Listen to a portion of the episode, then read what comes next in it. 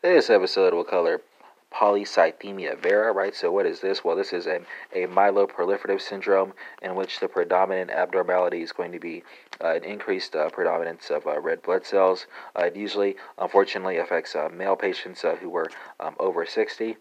Uh, practitioners should remember that the most common cause um, of erythrocytosis here is going to be uh, chronic hypoxia, secondary to lung disease, uh, rather than primary polycythemia vera, right? So I'll speak about uh, the symptoms and patient exam expectations, uh, the diagnosis, uh, treatment, and finally uh, complications. Right. So what are the exam expectations uh, of an individual who suspect has a polycythemia vera? Uh, well, patients will present with malaise, fever, pruritus, especially after a warm shower, and signs of vascular sludging.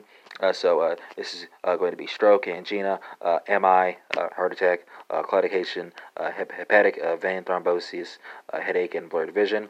exam may also reveal a plethora, which is um, a uh, large retinal veins on fundoscopy as well, uh, and uh, splenomegaly, so an enlarged spleen, right? Uh, how do you diagnose a case of polycythemia vera? Uh, well, labs will show um, elevated hematocrit levels, elevated uh, erythrocyte masses, uh, and a normal erythropoietin level. Right, uh, basophilia will, su- will suggest a proliferative uh, myelo- as well as um, you'll have a positive JAK2.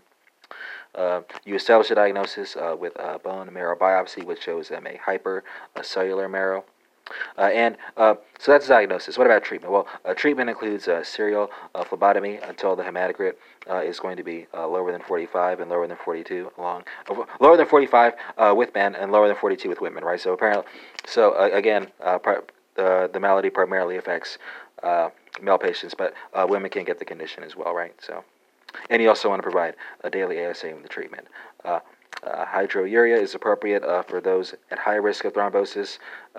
Uh, uh, here I'm talking about patients uh, who are over 70, I've a have had a prior thrombosis, uh, have a platelet count uh, that is over uh, 1.5 million per microliter, and who have um, cardiovascular risk factors. So that's the, the at risk the at risk population for which hydroxyurea should be considered. anagrelide can be used to decrease decrease platelet count in refractory patients. And that's treatment. what about potential complications?